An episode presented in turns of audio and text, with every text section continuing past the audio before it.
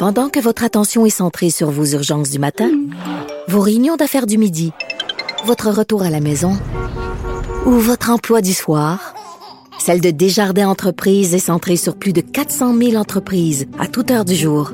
Grâce à notre connaissance des secteurs d'activité et à notre accompagnement spécialisé, nous aidons les entrepreneurs à relever chaque défi pour qu'ils puissent rester centrés sur ce qui compte, le développement de leur entreprise.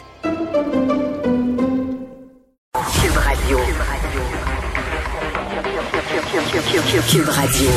En direct à LCN. Salut Richard. Salut Jean-François. Écoute, cette nuit, je me suis réveillé à 3 heures du matin, une crise d'angoisse incroyable. J'ai pas réussi à me recoucher parce que je me dis, Jean-François, quand ça va se terminer, la pandémie, peut-être cet automne, on va parler de quoi? On va parler de quoi? On va parler de quoi? De quoi on parlait déjà? Te souviens-tu de ça il y a un an? Non, moi, j'ai deux heures et demie de show drôle, chaque dans jour. cas, j'ai pas d'inquiétude, Richard. On va parler de quoi? Heureusement, il va y avoir certainement des cartoons qui vont être bannis, interdits. On va pouvoir parler de ça. On reviendra sur le cas Pépé de Pew un petit peu plus tard. Et c'est drôle que tu parles de ça parce que des fois, il y a des gens qui, qui n'aiment pas les médias, évidemment, qui nous reprochent et nous disent, vous allez parler de quoi après? Je leur réponds toujours, inquiétez-vous pas, des nouvelles, il y en avait avant, il va y en avoir après. On va se trouver quelque chose, Richard. Tout à sûr. fait, certainement. Euh, on revient sur la vaccination. Euh, tu comprends pas pourquoi, entre autres, on a vu dans le monde de la santé, dans certains CHSLD ou établissements où les employés, euh, le taux de vaccination était bas. Pourquoi les gens ont des, des hésitations euh, ou des refus carrément de se faire vacciner? ma, ma mère demeure dans une résidence pour personnes âgées, puis elle dit qu'il y a des femmes où elle demeure qui veulent pas se faire vacciner. Elles, ont 75 ans et plus. Je veux dire, ce sont les plus vulnérables. C'est ces gens-là qu'on veut protéger, ils veulent pas se faire vacciner. Et là, tu as montré la fameuse vidéo qui circule aux États-Unis où on a eu besoin d'avoir recours à quatre anciens présidents pour dire aux gens, ben, ayez pas peur de vous faire Ouais. vacciner. Je rappelle aux gens là, que c'est une victoire incroyable, le vaccin. L'année passée, au mois d'août dernier, on a éradiqué la polio en Afrique. Ici, la polio, ça fait longtemps que ça n'existe plus, mais il y a des milliers d'enfants encore qui naissaient avec la polio. On l'a éradiqué. Pourquoi? Des campagnes de vaccination. C'est une maladie qui était grave. C'est terminé. Et là, euh, tu sais, je, je comprends pas qu'on est en train de jeter aux poubelles euh, vraiment quelque chose de très important. C'est comme les gens qui vont pas voter. Tu comprends? Il y a des gens à travers le monde là, qui sont prêts à risquer leur vie pour avoir le droit de vote. Puis nous autres, on est là, oh non, pas encore une élection. On va pas encore voter, c'est assez plate, ça. Je veux dire, on est en train de se départir d'acquis. Et prenons un pas, un pas de distance, un pas de recul, Jean-François. Et tu regardes ça, il y a des gens qui veulent se débarrasser de la présomption d'innocence, qui est pourtant importante, en disant non, ça, ça privilégie trop l'accusé, donc faudrait s'en débarrasser de la présomption d'innocence.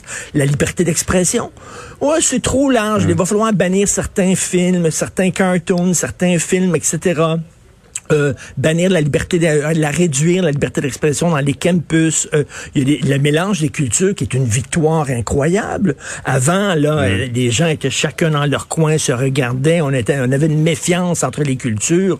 On a fait tomber ça. Maintenant, on mélange les cultures. C'était- Là, on- il y a des gens qui disent non. Il- Ça prend un noir pour traduire un auteur noir. Donc, on est en train, au lieu d'avancer, on est en train de reculer, là. Et je trouve que c'est incroyable. On se départit d'acquis qui ont été importants.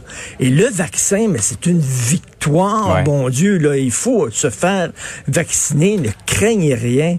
Mais bref, ça me déprime Ouais. un peu. On dirait qu'on retourne dans, dans une certaine forme d'obscurantisme.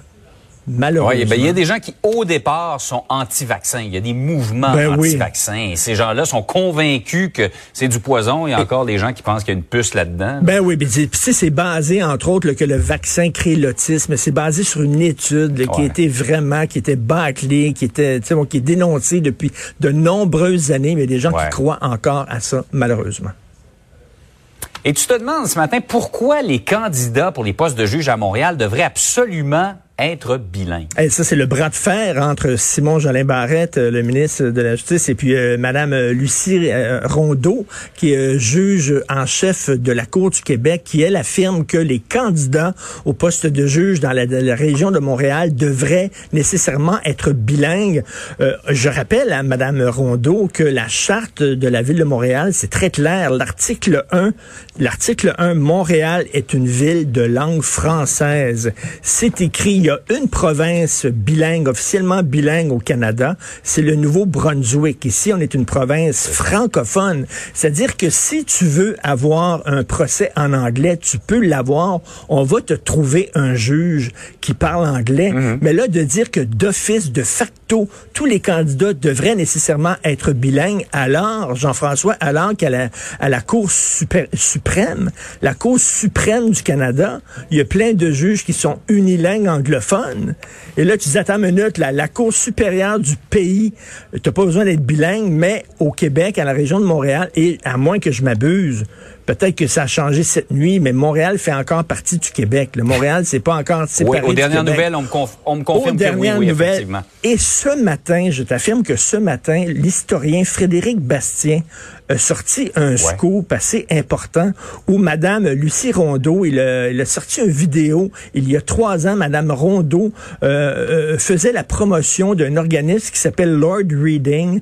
Et cet organisme-là est une association de juristes qui milite activement contre la loi 101 et contre la loi 21. Donc, son jupon dépasse peut-être un petit peu à Madame la juge Rondeau. Elle se dit objective, sans, sauf qu'elle fait la promotion d'un groupe qui est un groupe euh, politique qui milite contre les lois euh, comme la loi 21 et la loi 101. Donc, hum, je, moi là-dessus, j'aurais tendance à appuyer M. Simon Jolin Barrette et j'espère dans sa défense de la langue française qu'il n'est pas isolé au sein de son gouvernement. Absolument. Mais il s'en vient quelque chose euh, avec la défense de la langue française. On sent qu'on est dans un moment euh, important. Tout à fait. Euh, Richard, euh, ben, dors bien en fin de semaine. OK. Là. Moi, j'ai pas, j'ai pas de doute. Tu vas trouver des sujets là, l'été prochain ou, au ou à l'automne, là, quand on va passer outre la pandémie. Merci. Bon week-end tout le monde. Salut. Bonne fête.